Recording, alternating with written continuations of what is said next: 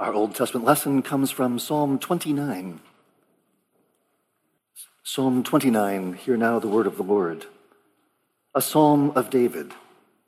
Ascribe to the Lord, O heavenly beings. Ascribe to the Lord glory and strength. Ascribe to the Lord the glory due his name. Worship the Lord in the splendor of holiness. The voice of the Lord is over the waters. The God of glory thunders. The Lord over many waters. The voice of the Lord is powerful. The voice of the Lord is full of majesty. The voice of the Lord breaks the cedars. The Lord breaks the cedars of Lebanon. He makes Lebanon to skip like a calf and Sirion like a young wild ox. The voice of the Lord flashes forth flames of fire. The voice of the Lord shakes the wilderness. The Lord shakes the wilderness of Kadesh. The voice of the Lord makes the deer give birth and strips the forest bare. And in his temple all cry glory. The Lord sits enthroned over the flood. The Lord sits enthroned as king forever. May the Lord give strength to his people. May the Lord bless his people with peace. This is the word of the Lord. At the beginning of Psalm 28, the last psalm, the psalmist cried out, begging the Lord to speak. Hear me, O God. Do not be silent when I plead with you. And at the end of Psalm 28, the psalmist rejoiced because the Lord has heard me. He is my strength and my shield. He is the saving refuge of his anointed. And so Psalm 28 concluded with a prayer. Oh, save your people and bless your heritage. Be their shepherd and carry them forever. Psalm 29 then contains the blessing, the benediction that David prayed for in Psalm 28. Now, Psalm 29 follows the path of a thunderstorm from north to south. I don't know if you've ever thought of thunderstorms as being God's answer to prayer. They are. But if you look in verse 5, you see the, the, the thunderstorm starts in Lebanon, which is up in the north, and the voice of the Lord breaks the cedars of Lebanon. And then in verse 8, the voice of the Lord shakes the wilderness of Kadesh in the south. The thunderstorm of God's voice has rocked the whole land from north to south. And then what happens? Verse 9. And in his temple, all cry, Glory. And David realizes that's the answer as the voice of the Lord thunders throughout the land, David hears the reply, the echo of the faithful in the temple glory. Have you ever thought that the solution to your problem is found in the path of a thunderstorm? Probably not. Uh, we live in a day when our interpretation of things is barren and sterile. We don't see connections between nature and history and scripture because we're taught to think of them all as separate things, totally unconnected and unrelated. We interpret nature by means of careful scientific investigation, and our weather forecast explains where the thunderstorm came from and where it's going. So, what does that have to do with God? We interpret history this in a similar sort of way. We, we carefully study into what people said and did and their motivations for why they did it. What does that have to do with God? Well, most, most historians, I won't join that, that fraternity on this point, but most historians would tell you, uh, don't, try to, don't try to figure out what God's doing. That's not, that's, that's not the historian's job. And for that matter, sadly to say, we've wound up interpreting Scripture very much the same way, where we, we wind up sort of isolating it from everything else. And we've carefully sealed off any overlap. It's part of the reason why I try to regularly read the early fathers, because the early fathers don't talk like that. They see connections all the time between nature and history and scripture. Uh, for those of you who are in Sunday school today, Glenn did a great job of, of showing us this in the way that we think about how do we think about the connection between these things. Psalm 29 invites us to reconnect the broken fragments of our lives when you hear the voice of the Lord in the thunder, you will never experience nature the same way again. When you hear the voice of the Lord shaking the wilderness, you will never think of history the same again. Because the voice of the Lord, the Word who became flesh and dwelt among us, has opened your ears so that you might hear Scripture and nature and history afresh. Our New Testament lesson comes from the book of Acts, chapter 2. Acts chapter 2, hear now the word of the Lord. When the day of Pentecost arrived, they were all together in one place. And suddenly there came from heaven a sound like a mighty rushing wind, and it filled the entire house where they were sitting. And divided tongues as of fire appeared to them and rested on each one of them. And they were all filled with the Holy Spirit and began to speak in other tongues as the Spirit gave them utterance. Now there were dwelling in Jerusalem Jews, devout men from every nation under heaven. And at this sound the multitude came together, and they were bewildered, because each one was hearing them speak in his own language. And they were amazed and astonished, saying, Are not all these who are speaking Galileans?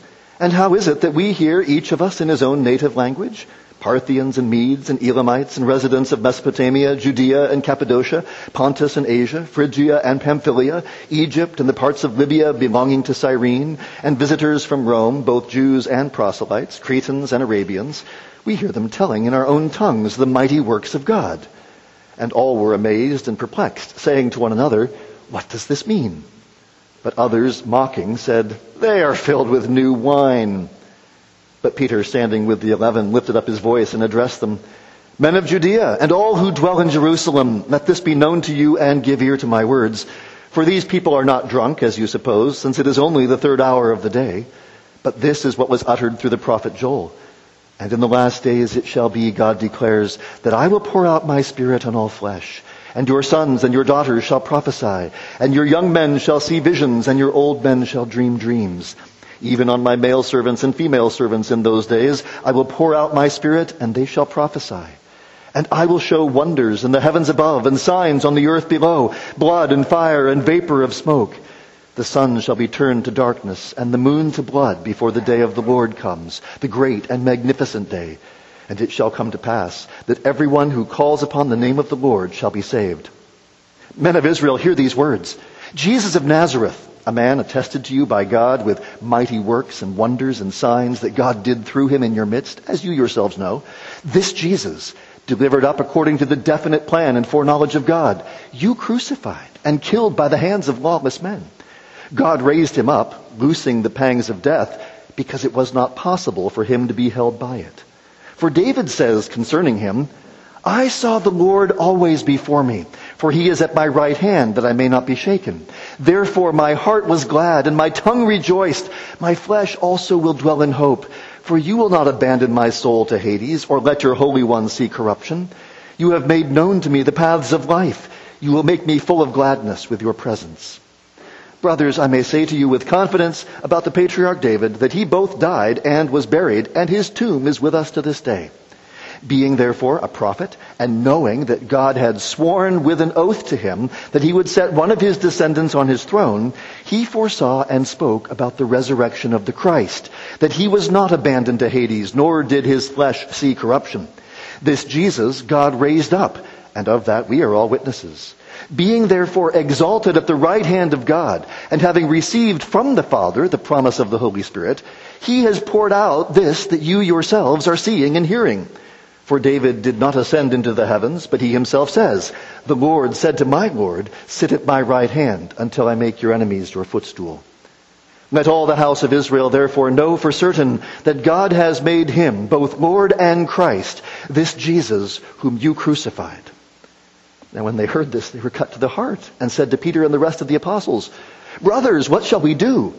And Peter said to them, Repent and be baptized, every one of you, in the name of Jesus Christ for the forgiveness of your sins, and you will receive the gift of the Holy Spirit. For the promise is for you and for your children and for all who are far off, everyone whom the Lord our God calls to himself. And with many other words he bore witness and continued to exhort them, saying, Save yourselves from this crooked generation. So those who received his word were baptized, and there were added that day about 3,000 souls. This is the word of the Lord.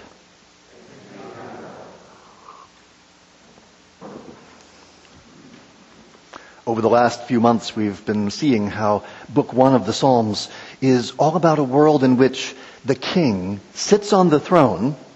David and his sons are sitting on the throne in Jerusalem, and yet, things are not the way they should be. Sound familiar? Well, we saw last week that the disciples asked in Acts 1, Will you at this time restore the kingdom to Israel?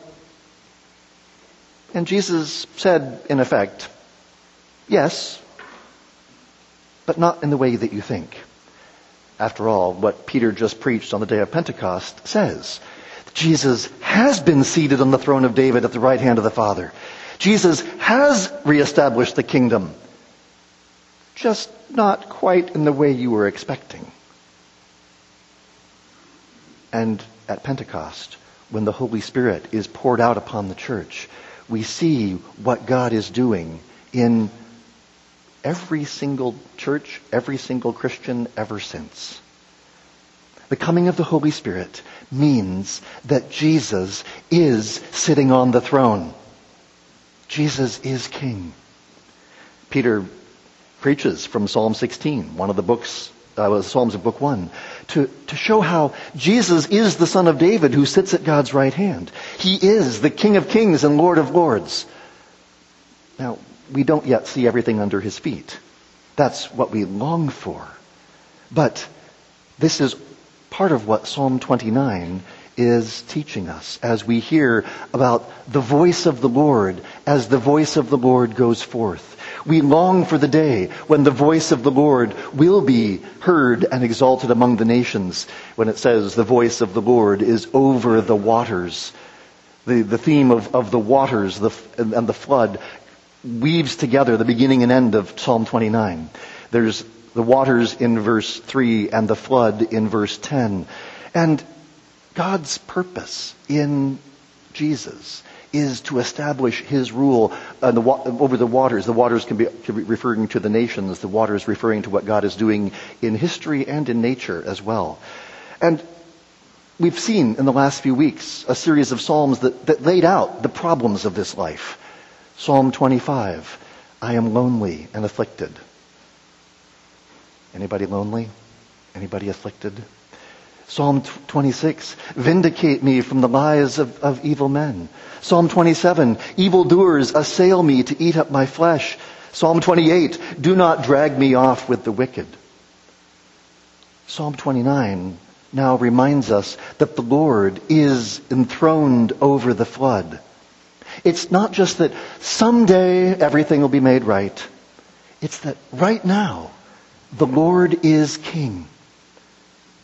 Just like in the days of the Psalms when David was king, when God had established his kingdom, when he had begun to make things right. Now, you think back to how well that worked in those days. Not so well. David and his sons kept falling short. And that's why we have such a better king in Jesus. Psalm 29 uses a lot of repetition and rhythm to communicate the message of the glory of God. Uh, phrase ascribe to the Lord is, is repeated three times in the first two verses, which concludes with the parallel idea of worship the Lord.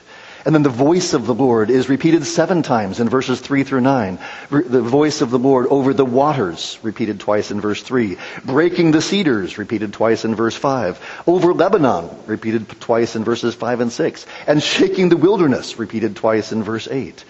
And then the Lord sits enthroned twice in verse 11, uh, 10 and 11. And these repetitions are used in order to sort of drive home the point of what is the voice of the Lord doing. Now, partly because of this repetition, partly because of a number of features of the grammar and vocabulary in the psalm, many have suggested that this may be one of the oldest songs in the Psalter. In fact, some of the language suggests that it may have even come from before David's time. And what David may be doing with this is, because uh, it's, he may be actually engaging in some apologetics. Uh, just to give you a little background here, the language of this psalm is, is very much drawn from a, a pre-Israelite society from a city called Ugarit up in the northern part of Canaan. And Ugarit was destroyed before Israel took possession of the land. So therefore, these stories about, about Baal, the stories about sort of all, all of the, the Canaanite myths about Baal, would have been very much in the background, and actually throughout the books of Kings, we hear that, the, that these stories were well known in Israel, and so it's not surprising to find the Psalms engaging in apologetics, in the same way that we do apologetics today, where we say, oh, this is the way our culture thinks about things, we need to answer this the way God says. That seems to be what Psalm 29 is doing. I'm just going to give you just a brief snippet of what the Baal cycle is doing, just so you can see what Psalm 29 is doing, and then we'll connect it to how the Baal cycle is actually a whole lot like modern thought. So we'll get there pretty quick. So in the Baal cycle, in the stories about Baal in the ancient world, Baal defeats the god Yam, who is the god of the waters, and then is enthroned in his heavenly palace. Baal is the storm god. He is the one who rides on the clouds of heaven. Baal thunders from his heavenly throne. So I'll quote a portion of the Baal cycle. Then Baal opened a slit in the clouds. Baal sounded his holy voice. Baal thundered from his lips. The earth's high palaces shook. So that's a song about Baal that comes from centuries before David's time. Now, Psalm 29 is pretty clearly responding to the Baal cycle. When Psalm 29 says that the God of glory thunders and then says, oh, but this God, uh, we're not talking about Baal here, we're talking about Yahweh. Yahweh is the God who thunders, not Baal. And, but it's not just doing a one for one replacement. As, as Robert Alter puts it, the relation of this psalm, like a good many others, to the old Canaanite traditions, is roughly like that of Paradise Lost to Homer's Iliad. I mean, Homer gave Milton a model. Homer writes 25 centuries before Milton. But what Milton does is he takes, he takes this epic tradition and he then tells a very Christian story. And what Psalm 29 does is doesn't just replace Baal with Yahweh, rather gives an entirely different understanding of who God is. So let me fast forward 3,000 years because rather than talk about Baal, let's talk about a modern myth. The atheist will say, in the beginning, there was a big bang. The Christian will say, in the beginning, God said, let there be light. And bang, there was light. Now, in one sense, both the atheist and the Christian will say that it all began with a bang. But there are two very different things going on here. The atheist has to try to explain that bang out of some pre-existing matter, energy, or something, because there had to be something that went bang. Whereas the Christian believes that at that moment, all things were called into being by the voice of the Lord the atheist has no idea where it all came from. The atheist must take it either as an article of faith that something came out of nothing or that something has always existed. In other words, the atheist view of the origin of the world has exactly the same starting point as the Baal cycle. The Baal cycle is not presented as divine revelation. They don't present this as this is what God has revealed to us. It is man's best effort at explaining the world as he found it. You know, 3,000 years later, humanity has a different explanation in the atheistic account of, of the origins of the universe, but it rests on precisely the same foundation. This story makes the best sense of what we've seen and experienced. It's the best we got, but we've got no revelation to tell us what God has said. But into humanity's best guess, the voice of the Lord speaks. The same voice that rebuked the Baal cycle 3,000 years ago now rebukes the atheist cycle and indeed every myth that refuses to ascribe to the Lord all glory and strength. Psalm 29 calls the, the heavenly beings to ascribe glory and strength to the Lord. Uh, heavenly beings translates sons of the gods, or perhaps sons of God. Uh, the only other place where this exact phrase occurs is in Psalm 89. For who in the skies can be compared to the Lord? Who among the sons of the gods is like the Lord? It's referring to um, what the nations would call gods. Who are these heavenly beings? We oftentimes use the term angels nowadays, uh, but that's just one of the many Greek words the New Testament uses to refer to heavenly beings. You know, principalities and powers would be, would be a couple of others.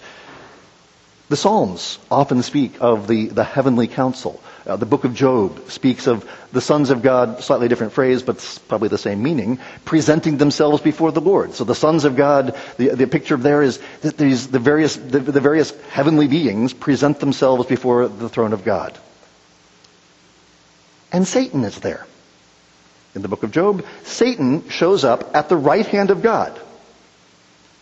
Has that ever struck anybody as odd? How can Satan show up at the right hand of God? What's he doing there? Why does God let him into his presence?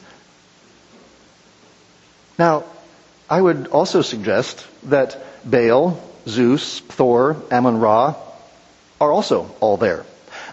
I'm not saying that the ancient mythologies are even remotely telling the truth about these beings. That's a pack of lies. But the ancient mythologies are referring to heavenly beings. And the Psalms say there are heavenly beings. And the New Testament says there are heavenly beings. Uh, Paul says, although there may be so-called gods in heaven or on earth, as indeed there are many gods and many lords, yet for us there is one God, the Father, from whom are all things and for whom we exist, and one Lord, Jesus Christ, through whom are all things and through whom we exist. There are, as Paul says in Ephesians, spiritual forces of evil in the heavenly places. And Psalm 29 calls on them to ascribe to the Lord glory and strength, particularly the glory of his name, the glory due his name. Now, we don't have a ton of information in the scriptures about what all these principalities and powers are doing. Uh, but if, if you want sort of one of the best sort of pictures of this, read C.S. Lewis's Space Trilogy because Lewis does a great job of describing how the principalities and powers might relate to the modern age if you want to think about how does this work? How is this, how does all this happen? But what we do know is that Psalm 29 calls on them to worship the Lord. Why is David telling the heavenly powers to worship God? Well, think back to the book of Job.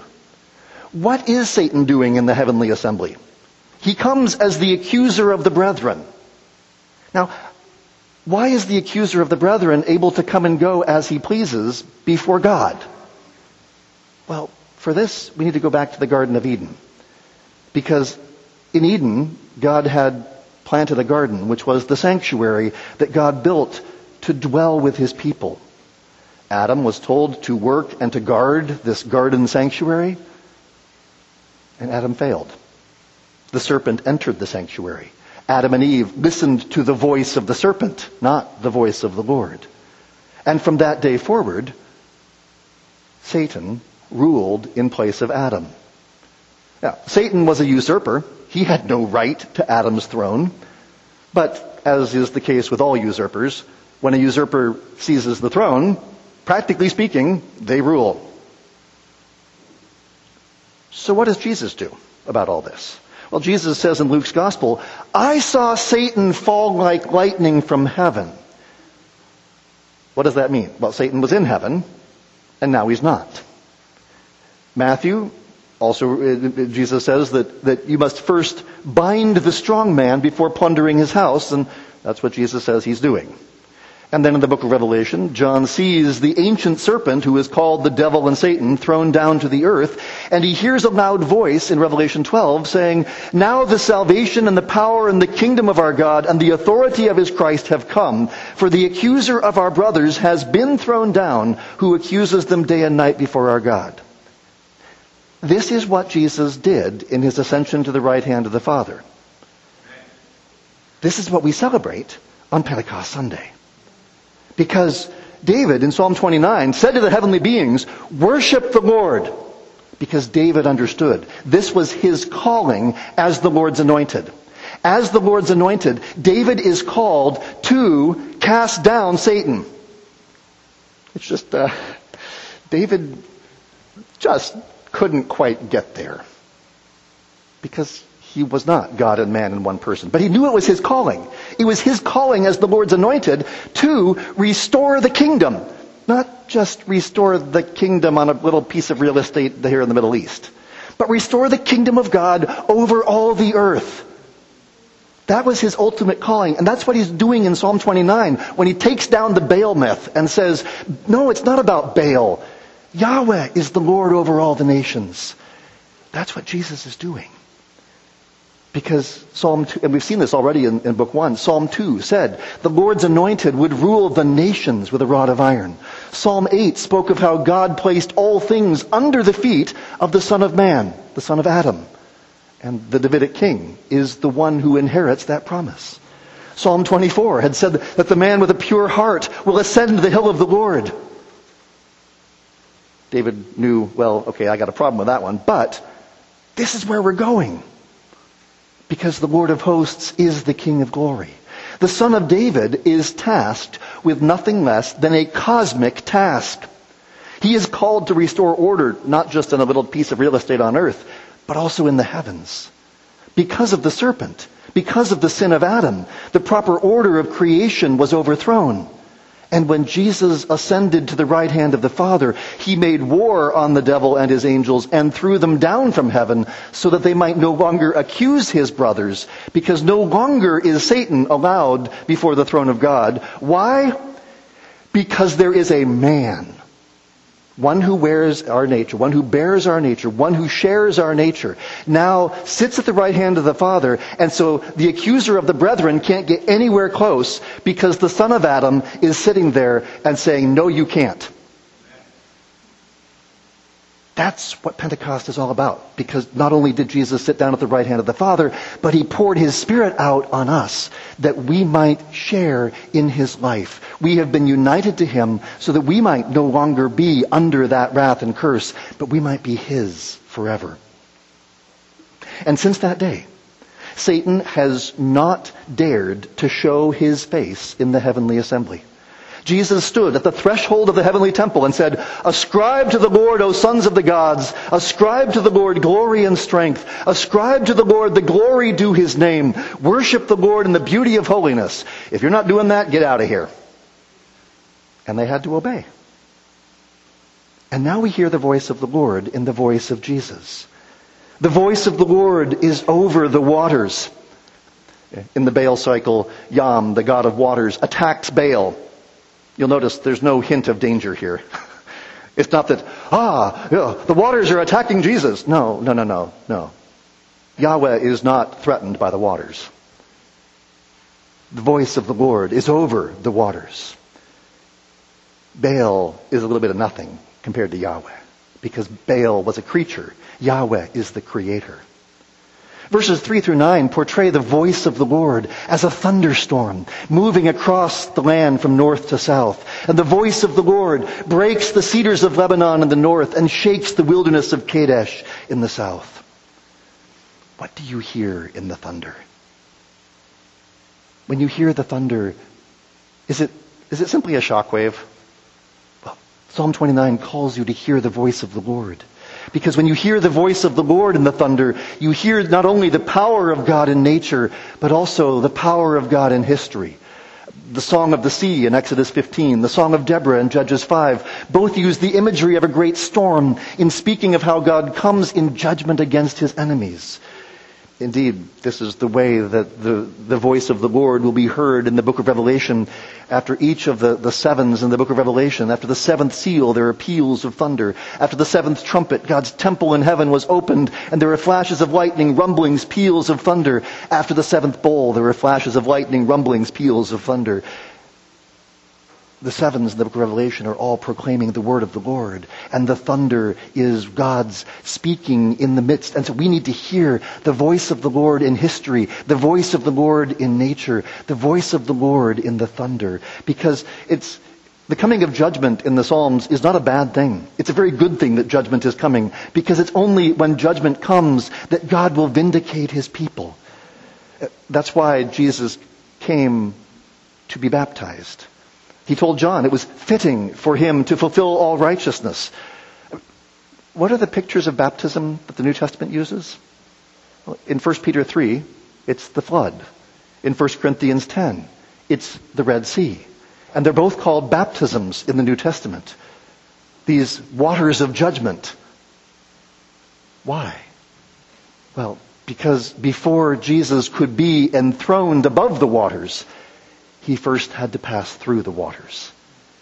The baptism of Jesus, after all, is his taking the waters on himself. He is enduring the waters and triumphing over them. It was at the Jordan River, after all, when the Father said, This is my beloved Son, thereby rendering his verdict regarding Jesus.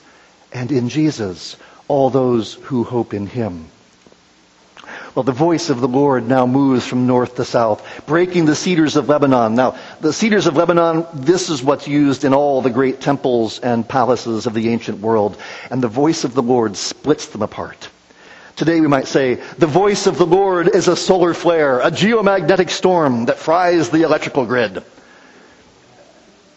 Honestly, if you think about, I mean, if the voice of the Lord shatters the cedars, thereby making temples unable to be built, what's the, what are the modern temples? Geomagnetic storm that wipes out the electrical grid. Whoa, that's something serious. Thunderstorms are like, yeah, who cares? So let's go geomagnetic storm. The voice of the, you need to see the voice of the Lord every time you hear, you hear those, you know, astrologers, astronomers, what do they call them again? Um, you know, every time we hear, uh, I want you to see stronger connections between those two. That's just important.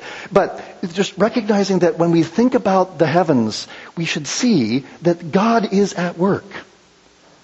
And he makes the, the mountains of Lebanon and Sirion skip like calves. I know you don't usually think of mountains skipping like calves, uh, but that's how powerful the voice of the Lord is. When the Lord speaks, even a mountain will jump like a skittish calf in a thunderstorm. And then you start thinking, wait a second, didn't Jesus talk about this? If you have faith like a mustard seed, you can move mountains. How, how does faith move mountains? It's not because my faith is so powerful. It's because the voice of the Lord is powerful. And the voice of the Lord flashes forth flames of fire. On Pentecost Sunday, the Holy Spirit came, and the voice of the Lord flashed with flames of fire. We see his voice as it flashes forth. We feel his voice as it shakes the wilderness with an earthquake. When the voice of the Lord speaks, you see, you hear, you feel.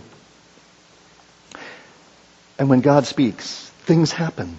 When God speaks, creation obeys. The voice of the Lord makes the deer give birth and strips the forest bare. What, is, what does it mean to strip the forest bare to uh, the deserts. Well, Jerome said this well at the end of the fourth century. The desert was the church that at first had no children. Think of all through the Old Testament. As the word of the Lord goes forth, there's not much that happens. The gospel doesn't go very far. Oh, you get people con- converting to, to the Lord from all sorts of different nations, but then it just doesn't seem to go anywhere. But on Pentecost, you get 3,000 in a single day, and then amazingly over the next couple centuries, the gospel just goes whoosh all over the ancient world.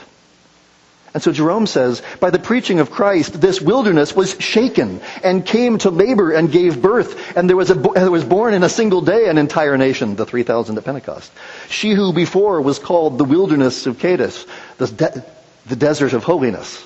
And he's right. Kadesh and holiness are, sound very much the same inasmuch as she had been barren of virtues, began to bring forth deer and send out in throngs holy people, while they are running throughout the world proclaiming the gospel of Christ, that in his temple all say glory to God. Remember where we started. David had called all the sons of the gods, all the heavenly beings, to ascribe glory and strength to the Lord, to worship the Lord in the splendor of holiness. And this is what Jesus, the son of David, does when he brings about the heavenly worship. And now, here at the end of the psalm, the focus turns to earth as the Lord shakes the wilderness of Kadesh, the wilderness of holiness. And when the voice of the Lord shakes both the heavens and the earth, then all in his temple cry glory. As John sees. After this, I heard what seemed to be the loud voice of a great multitude in heaven crying out, Hallelujah! Salvation and glory and power belong to our God, for his judgments are true and just. For he has judged the great prostitute who corrupted the earth with her immorality and has avenged on her the blood of his servants when the Son of David sits at the right hand of God the Father Almighty, then will come to pass the promise of the Lord's benediction in verses 10 and 11, that the Lord sits enthroned over the flood. This is the only time in the Old Testament outside of Genesis 6 through 9 that the word flood is used. So th- this is not just speaking of lots of water in general. This is speaking of the flood that you're from Noah's day. The Lord sits enthroned over the flood.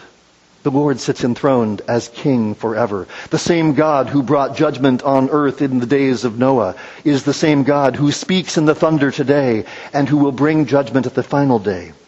And when the Lord sits enthroned as king, when Jesus sat down at the right hand of the Father, may the Lord give strength to his people. May the Lord bless his people with peace. You see, Psalm 29 began with ascribing glory and strength to God because we don't give glory to God. We ascribe. We, we declare it because what is already there. But the Lord gives strength to us. We don't have strength to begin with. He, he gives strength to his people. May the Lord bless his people with peace. Do we take blessing seriously anymore? We, we are a skeptical people. We, we don't think words have inherent power. We have forgotten what happened when the Word became flesh and dwelt among us. That the Word who was in the beginning with God, that Word was God, and that Word has spoken. In the benediction, when I pronounce God's name upon you, I'm, I'm not asking God to do something or stating a hope that may, maybe God will do it. I am declaring the blessing of God as Isaac rightly observed to Esau, there is only one blessing. When Isaac blessed Jacob, Esau objected that Jacob was the younger brother, and he asked his father, is there no other blessing? Don't, you, don't you have a blessing for me? And Isaac says, I have blessed him, and he will be blessed. Because there is only one blessing. It is the blessing, the benediction that the Father has pronounced upon his Son, in which all the blessings of heaven and earth come together. You can use all sorts of different language to express it. There's at least a dozen blessings in Scripture, all of which are useful starting places. But the heart of that blessing is what John tells us in Revelation 21. Behold, the dwelling place of God is with man. He will dwell with them and they will be his people and God himself will be with them as their God. That one thing that David sought in Psalm 27, that I may dwell in the house of the Lord, to gaze upon the beauty of the Lord. That is the one thing that Psalm 29 leaves with us. May the Lord bless his people with peace.